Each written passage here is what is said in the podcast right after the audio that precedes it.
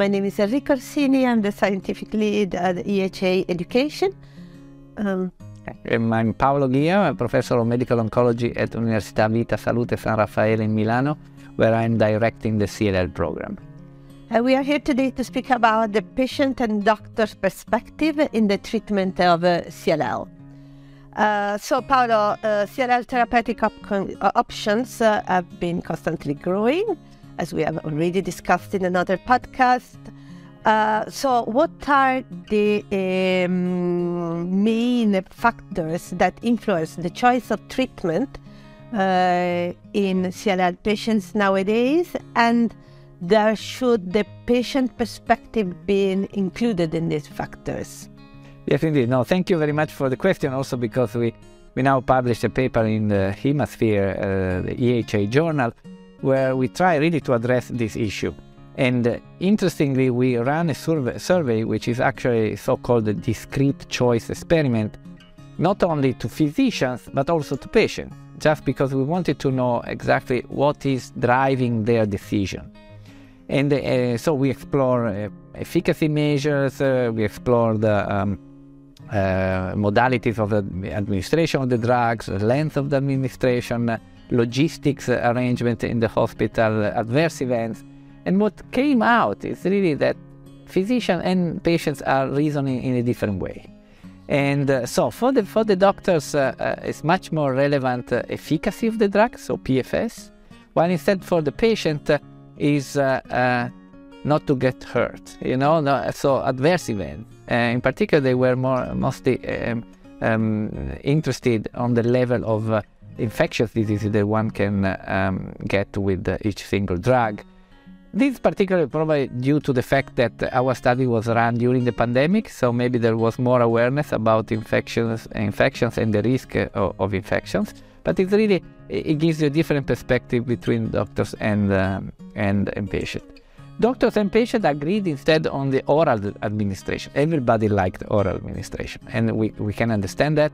But again, there was a difference between the length of treatment. For patients, was not really important the length of treatment. So they are despite what we always think, they are okay even with the continuous treatment as long as they feel well and the, the drug works. But instead, the doctors also for scientific reason, because we think about clonal evolution, we think about the cost. Um, uh, of course, they really prefer the fixed duration treatment. And uh, another thing on which we always uh, uh put a, a, a lot of attention is the logistics of uh, administration of the drug. So doctors are always concerned, and in fact, we, con- we, we confirm that in our study about uh, how often I have to see the patient. Uh, uh, uh do I need a bed? Do I need a chair time? Uh, while instead the patient doesn't really care, as long as again the drug is safe, the drug is, is effective. It doesn't matter if he has to come often to the hospital or if he has to stay at the hospital. So um, for the doctors, we learned that the best drug is the one that for which he can see the doctor, the, the patients every three months. That's the the gold standard. Not too often, but not too rarely. So that's what uh, uh, we learned from the study. And last but not least, adverse events. As I said, um, infections. Um, infections are the main uh, um, concern for patients who are taking the drug while instead for doctors, uh, uh, um, uh, not only in, in infections are the same of uh, same relevance for patients and doctors. So uh, maybe the patients are a little bit more concerned about the cardiac toxicity, which instead uh, is irrelevant for doctors because they know how to address it and manage it.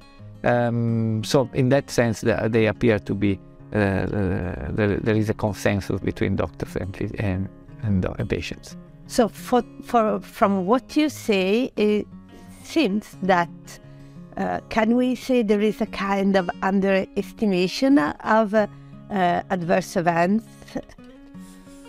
by the doctors that are on the other side very relevant for patients. Yes, indeed, that is true. This is uh, almost a joke among doctors. The, probably we, we pay less attention to the adverse events because we are not affected by the adverse events, if not in the management of, of the patient. So we are more probably concerned about the grade 3 and 4 adverse events rather than the 1 or 2, grade 1 or 2, which are a nuisance for patients. So they really uh, um, modify the quality of the daily quality of life, though they probably do not, do not affect the general uh, and uh, long-term outcome. So the doctors probably don't realize. That's the reason why uh, the the quality of life studies should really uh, be implemented in every in clinical trial, in every study, because that's what we really need now, when we have uh, drugs that are very effective and probably the only difference now between the drugs is not in terms of PFS or overall survival that we are not even able to evaluate anymore, so long it is.